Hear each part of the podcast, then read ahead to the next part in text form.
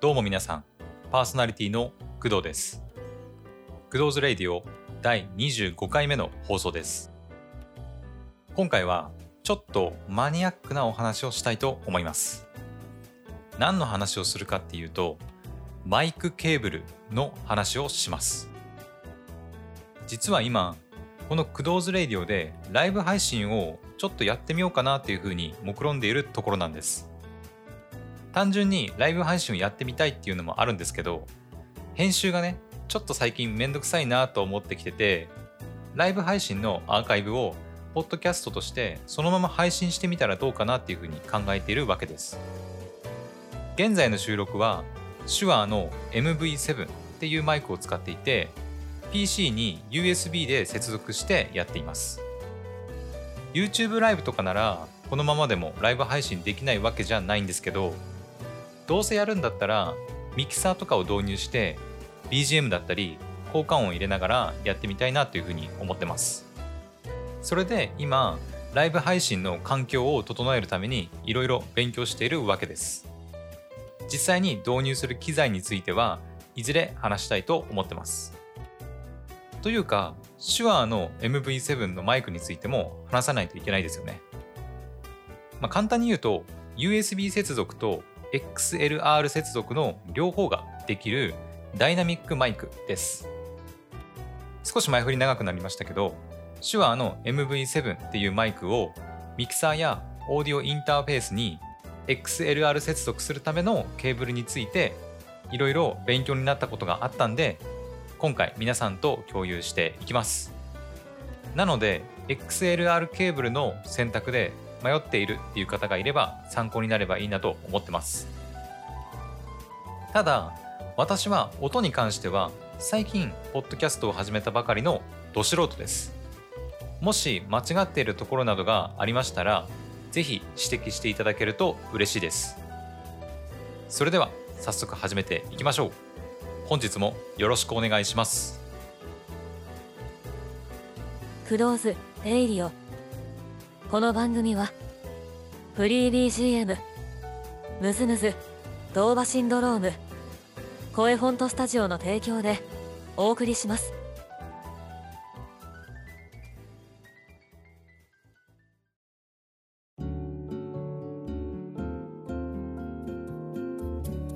改めましてパーソナリティの工藤です。まず XLR についてお話しします。XLR っていうのは接続端子の名前のことです。例えるんだったら USB-C とかライトニングとかと同じってことです。端子の形の違いによって名前が違ってますよね。XLR は3つの穴が三角形に並んでいるのが特徴です。ここまでだったら知っている人だったり実際に見たことある人もいるんじゃないかなと思います。私もそうでした。私は XLR のケーブルが欲しくてとりあえずよくわかんないから Amazon で一番評価の高い XLR ケーブルを買おうとしました。Amazon で一番高評価だったのは U グリーンっていうところの XLR ケーブルでした。評価数は4000を超えていてフェイクスポットっていうのを使って偽レビューのチェックもしたんですけど A 判定が出てました。もうこれ買っとけばいいだろうと思って落ちる寸前まで行ったんですけど一応ね自分でレビュー見とこうと思って見てみたんですね。そしたらノイズがひどいだとか雑な作りっていうレビューがあってちょっと心配になってそこで思いとどまったわけです。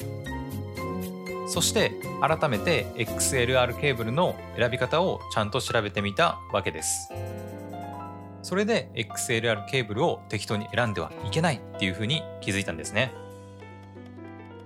ではここからは実際に私が調べて分かったことについてお話ししていこうと思います。まずメーカーについてです。最初私は U グリーンっていうところのものを買おうとしてましたけどベルデンっていうねアメリカのメーカーのものが品質だったり信頼性の観点で優れているっていうのを知りました。ケーブル業界だとかなり有名なメーカーらしくてあのアメリカの NASA でもベルデンのケーブルが使われているそうです。もうね NASA が使っているってだけでもう何も言うことないですよね。次にケーブルの前と後ろについてです。私はケーブルに前と後ろがあるっていう事実だけでもうとっても驚きました。ケーブルに前後ろ？まどういうこと？ってなりませんかね？皆さん。普段 USB ケーブルとかライトニングケーブルを使ってると端子の形が合えばいいんでしょ？ぐらいにしか考えてないと思うんですけど音響のケーブルには前後っていうのがあるんですね。ではどちらが前でどちらが後ろなのかっていうところですよね。この前後は信号が流れる向きによって決まります。信号を送る側が前。信号を受ける側が後ろっていうことになります。つまりマイクから自分の声がミキサーだったりオーディオインターフェースに送られることを考えるとマイク側が前ミキサーやオーディオインターフェース側が後ろっていうことになります。またケーブルに書かれているメーカーロゴの印字過去アルファベット順っていうのは前側から後ろ側へつまりマイク側からミキサーやオーディオインターフェース側へという向きになります。ちなみにケーブルの長さについてですけど品質のいいマイクケーブルであれば 10m や 15m ほどの長さがあってもノイズ的には全然問題ありません。ノイズ的に問題があるのは普段私たちが使う USB ケーブルなどの場合です。そして最後に金プラス銀イコールフラットについてお話しします。XLR の3つの棒もしくは穴の色っていうのをよく見てほしいんですけど金もしくは銀色になってませんかね。正直私も端子の色までは気にしたことなかったんでとても新鮮な気持ちでした。この金とか銀っていうのはメッキされた色なんですけどこれが音に違いを生むんですね。結論から言うと XLR の場合金プラス銀イコールフラット。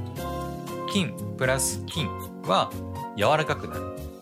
銀プラス銀は硬くなる。というふうになります。具体的に私が使っている手話の MV7 で説明いたします。手話の MV7 の XLR の接続端子を見てみると金色のオスつまり金色の3つの棒が出ている状態になってます。これに銀色のメス銀色で3つの穴が開いている XLR ケーブルを挿せばフラットな状態を作れるっていうわけです。ミキサーやオーディオインターフェース側も同様です。ミキサーやオーディオインターフェース側の XLR の接続端子を確認して金色のメスだったら銀色のオス。銀色のメスなら金色のオスを指せばフラットになります。ちなみに最近の音響機材で使われる XLR っていうのはオスとメスともにほぼほぼ金です。なので XLR の銀っていうのが合うわけです。はいというわけでメーカー前後金銀の話をしてきたんですけど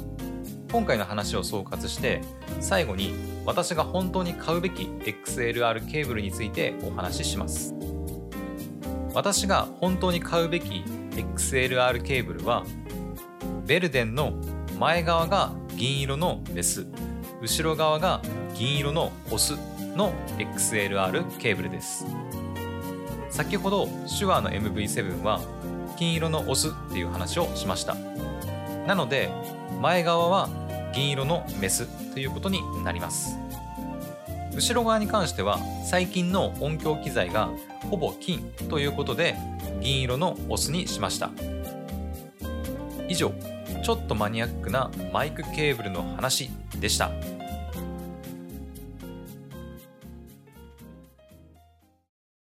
それではここで一曲お聴きください。作詞作曲編曲ミックスグリーンフィールド。ボーカル花火無限大さんでもう大丈夫。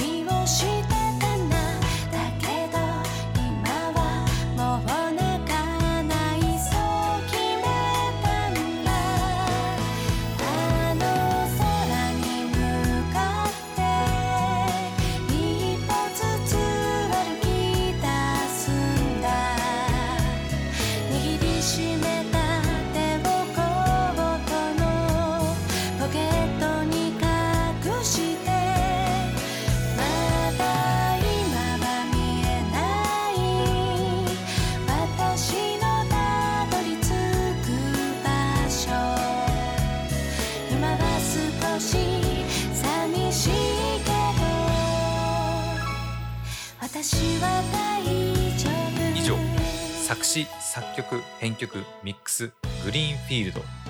ボーカル花火無限大さんでもう大丈夫でした。